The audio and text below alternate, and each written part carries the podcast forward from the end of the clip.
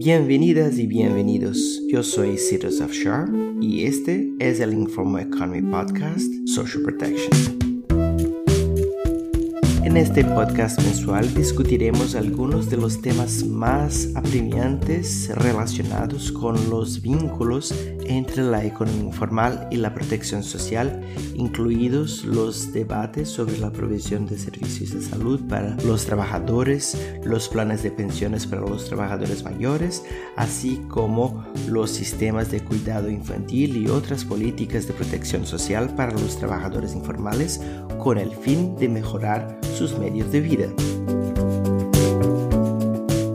La violencia y el acoso en el lugar de trabajo afectan a muchos trabajadores y trabajadoras en todo el mundo, especialmente a las mujeres es un fenómeno tan generalizado que se incluyó en el orden del día de la próxima conferencia internacional de trabajo que tendrá lugar en los próximos días en Ginebra, donde la cuestión será objeto de una segunda ronda de debates con vistas a la adopción de un convenio de la OIT. Es importante tener en cuenta que la violencia y el acoso en el lugar de trabajo también afectan de distintas maneras a trabajadores diferentes hombres, mujeres, trabajadores formales, trabajadores informales, para ayudarnos a entender mejor las implicaciones de esta violencia, el trabajo doméstico y la interseccionalidad entre género y estatus laboral y el papel de la protección social en el tratamiento de este problema, invitamos a Adriana Paz. Adriana es originaria de Bolivia y ha trabajado como organizadora comunitaria, educadora e investigadora durante más de 15 años en justicia social, derechos de la mujer y derechos de los migrantes para organizaciones comunitarias y sin fines de lucro en Bolivia, México y Canadá. Actualmente es la coordinadora internacional para América Latina de la Federación Internacional de Trabajadores de Hogar, FIT o IDWF en inglés. Adriana Bienvenida al Informal Economic Podcast Social Protection. Muchas gracias, Sius. Bueno, vamos a empezar. Primeramente, ¿podría contarnos un poco más sobre la Federación Internacional de Trabajadores de Hogar? ¿Qué es lo que haces desde que se estableció? ¿Cuántos países tiene miembros? La federación en sí como federación nace en 2013 en su Congreso Fundacional en Montevideo, Uruguay. Sin embargo, como Red Internacional de Trabajadoras del Hogar ya tiene más de 10 años. Con la creación del convenio 189, que es el convenio de trabajo decente para las trabajadoras del hogar, la red, que en ese entonces era Red Internacional, decidió que después de este logro tan histórico y tan importante para el movimiento, debían de pasar de ser una red a ser una federación mundial. Esto en sí es algo que antes era impensable, no solamente para muchas de las compañeras, sino para el resto de las personas que siempre han dicho que el sector de trabajadoras del hogar, por ser un sector informal y por las características de trabajo que trabajan todas aisladas, separadas en diferentes casas, era impensable que puedan organizarse en sindicatos y menos aún en una federación mundial. Entonces, desde el 2013 que fue fundada, la federación, hoy en día tenemos a, a 55 organizaciones, sindicatos, asociaciones de trabajadoras del hogar en 59 países, con más de 600.000 miembros individuales. Tenemos afiliadas en África 22 organizaciones, en Europa 9, en Asia 13, en América Latina 20, en Norteamérica 2 afiliadas y en Caribe 3 países. Esto hace que seamos 59 países y que estén aglutinadas en esta Federación Mundial. Los principales objetivos de la Federación es ayudar a construir organizaciones de trabajadoras del hogar que sean organizaciones fuertes, democráticas y responsables para proteger los derechos del sector en todo el mundo y unificar las organizaciones a escala nacional, regional y global. Y todo eso en solo seis años. Es impresionante. Así es, eso, eso habla mucho de un proceso organizativo a nivel mundial de este sector que sobre todo en la región de América Latina eh, tenemos una experiencia de 30 años de organización de estar confederadas a nivel regional. Entonces es muy bonito poder ver cómo en las diferentes regiones eh, existen diferentes procesos, pero en todo caso las trabajadoras del hogar con las dificultades propias del trabajo del hogar han logrado pasar estas barreras que para muchos, como tú dices, es algo increíble. A partir de tu experiencia con las trabajadoras del hogar, ¿qué tan generalizado es el problema de la violencia y el acoso en el lugar de trabajo? ¿Qué, qué tiene de particular la violencia que sufren las trabajadoras domésticas? Lamentablemente es una realidad que invade la realidad de su trabajo de forma diaria. Ellas sufren diferentes tipos de violencias Podemos comenzar hablando de la violencia económica, el hecho de que muchas de ellas en todos los países ganan el salario mínimo o menos del salario mínimo. Podemos hablar de violencia sexual, violencia y acoso sexual. Ocho de cada diez de ellas reportan haber tenido una experiencia de este tipo mientras están trabajando. Podemos hablar de violencia emocional, verbal y agresión física que muchas de ellas se enfrentan muchas veces con empleadores que no las consideran como personas de igual a igual a ellas, eh, ni las consideran trabajadoras porque ellas trabajan en un ambiente eh, donde la sociedad y la cultura no valoriza el trabajo del hogar como un, trabajo importante. Entonces, la violencia en el, en el trabajo para ellas es una realidad en diferentes esferas y hasta es casi una condición del trabajo porque no existen suficientes protecciones legales, no existen tampoco suficiente reconocimiento social y valoración social que se traduce en leyes. Y por otra parte, eh, si bien hablábamos de los logros organizativos de las trabajadoras del hogar, de todas maneras existe aún mucho trabajo por hacer porque solamente el 1.5% de la población de trabajadoras del hogar en nuestra región latinoamericana están sindicalizadas. Es decir, en América Latina tenemos casi 20 millones de trabajadoras del hogar. De esas 20 millones, solamente 1.5 de ellas están sindicalizadas. ¿Podría profundizar en este punto? ¿Cómo se relaciona la lucha por la inclusión de los trabajadores informales en los sistemas de protección social con el tema de la violencia y el acoso en el lugar de trabajo? Bueno, mm, gran parte de la reivindicación inicial de las trabajadoras del hogar ha sido, en primer lugar, conseguir visibilidad, respeto y dignidad. Así tan simple y así tan importante. El no tener respeto, el no tener dignidad, eso en sí te quita eh, protecciones y eso en sí hace que tú seas más vulnerable a la violencia. El reconocimiento por la visibilidad de su trabajo, de ser considerado como trabajo, ha sido en América Latina una lucha de 30 años para ellas. Después de tener visibilidad, luego eh, la siguiente etapa para ellas fue el cambiar legislación y políticas públicas injustas y exclusionarias. Esto ha sido una, una batalla muy dura y lo sigue siendo porque eh, lo primero es cambiar las leyes que están injustas, ¿verdad? Y lo segundo es eh, la pelea por la implementación de estas leyes.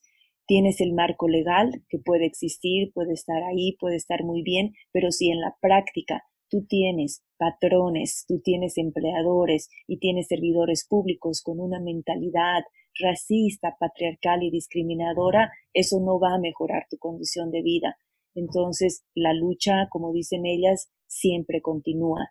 El hecho que no estén acogidas en las protecciones legales o en la seguridad social significa para ellas vivir condenadas y resignadas a no tener una seguridad social, a no tener un respaldo económico y un respaldo de protección laboral.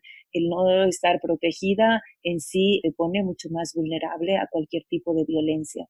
Una de las resoluciones del Congreso de la Federación Internacional de Trabajadores del Hogar el año pasado determinó que la erradicación de la violencia de género sería uno de los objetivos de su programa de acción en los próximos cinco años. ¿En, qué implica eso? ¿Qué tipo de acciones piensa en emprender como organización? Cuando una resolución es adoptada en el Congreso, significa que eh, tenemos que implementar. Los objetivos de estas resoluciones son disminuir la violencia y el acoso y empoderar al sector para que desde ellas mismas se puedan encontrar soluciones.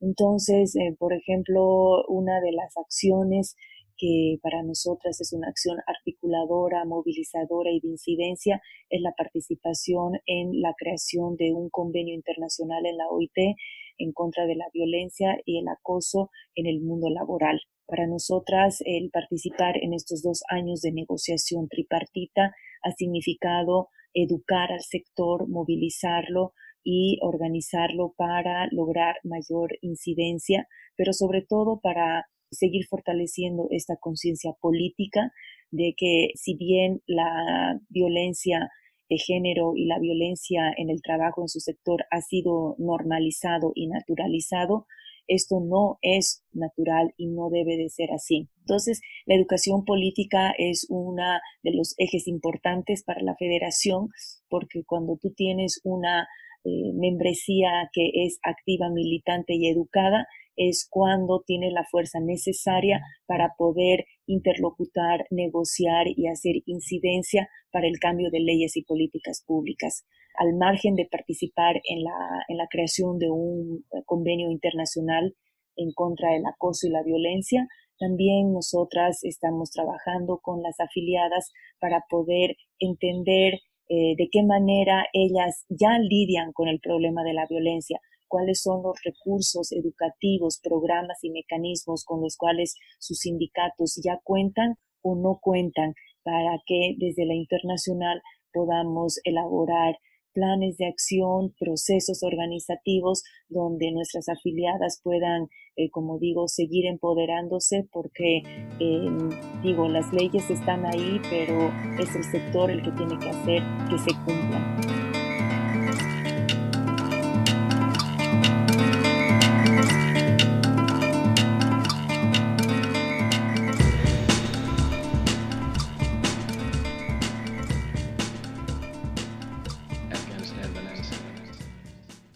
¿En qué medida las normas internacionales de trabajo pueden proteger a las trabajadoras domésticas contra la violencia basada en género en el lugar de trabajo? La creación de convenios internacionales es sumamente importante porque viene a dar un respaldo, un marco general de protección y sobre todo ayudan a legitimizar un ah, discurso de reivindicación y de demandas laborales. En sí solo un convenio, por supuesto, no protege a nadie porque son lineamientos generales que establecen un piso mínimo a los gobiernos. Entonces, cuando un gobierno ratifica un convenio, tiene la obligación de desarrollar y poner en práctica los pasos concretos para que estos lineamientos mínimos y generales sean cumplidos. La OIT en sí no tiene un poder punitivo de sancionar a los países, pero sí más que nada es cuando un país no cumple con un convenio ratificado, es más que nada como una sanción moral y simbólica dentro del sistema de las Naciones Unidas.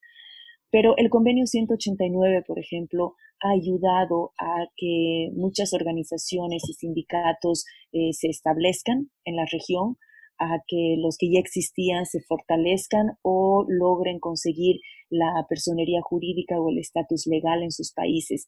Es decir, sí ayudan, ayudan tremendamente.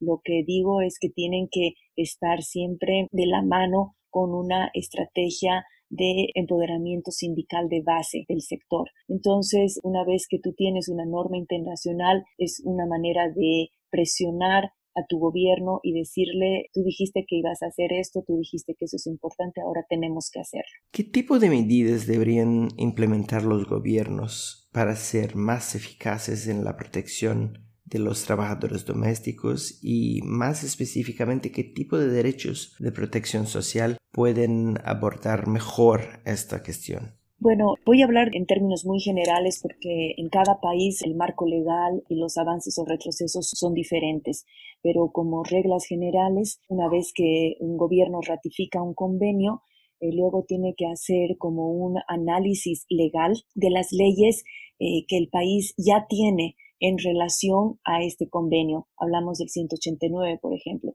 Entonces, los últimos países en ratificarlo fueron Perú y Brasil. Entonces, pongamos como ejemplo el gobierno de Brasil. Lo que corresponde es hacer un análisis legal de lo que el país tiene en materia de protección laboral al sector de trabajadoras del hogar para luego ahí ver cuáles son los vacíos legales que se tiene en el país en comparación con el convenio 189. Es decir, el convenio te da un piso mínimo y al hacer este comparativo análisis jurídico legal, ahí se puede ver qué es lo que falta por hacer.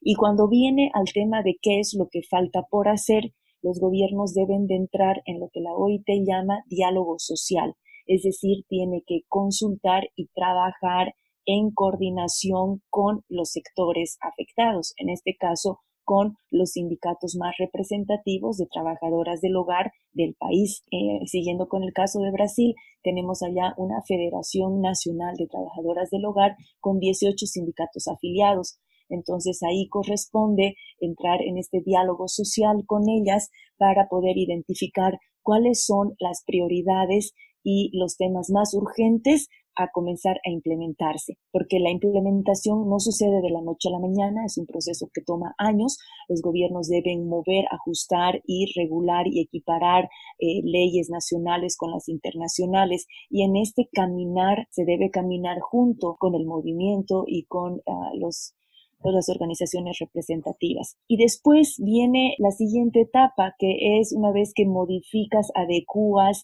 los vacíos legales para que estén equiparados al convenio, luego viene la parte de la implementación.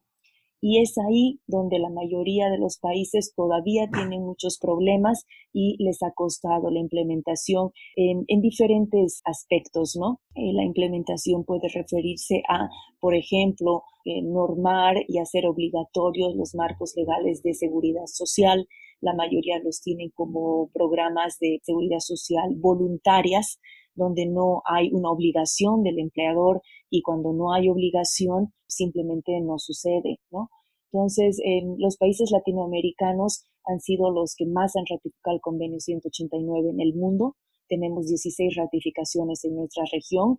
En general, en el mundo son 25 pero donde repito que es todavía un desafío enorme para nuestras afiliadas es llevar de la ratificación a la implementación.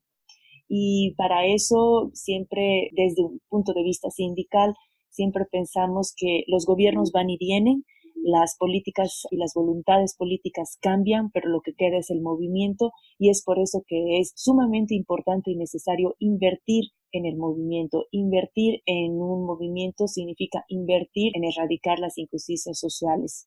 La Conferencia Internacional de Trabajo 2019 está a punto de comenzar en Ginebra y la Federación enviará algunos delegados al evento. ¿Cuál va a ser el objetivo de la Federación ahí? ¿Qué planea lograr como organización? Sí, este es el segundo año que la FIT lleva una mm, delegación en las negociaciones del convenio contra la violencia y el acoso en el mundo del trabajo. Tenemos una delegación de 25 personas compuestas por trabajadoras líderes de todas partes del mundo y el objetivo es traer las experiencias y las voces de las trabajadoras del hogar con respecto al tema de la violencia de género y el acoso como decía en un principio, las experiencias de ellas son invisibilizadas. Incluso cuando hablamos de violencia de género en general, ellas no se encuentran en las leyes de una manera especial.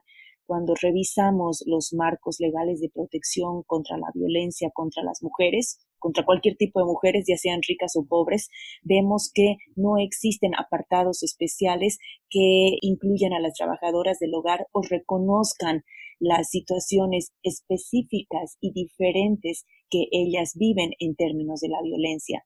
Entonces, el objetivo de venir a la OIT es poder incidir en el texto y en el contenido de la convención y de la recomendación para que estas experiencias se vean reflejadas porque las trabajadoras del hogar son 70 millones de trabajadoras en el mundo.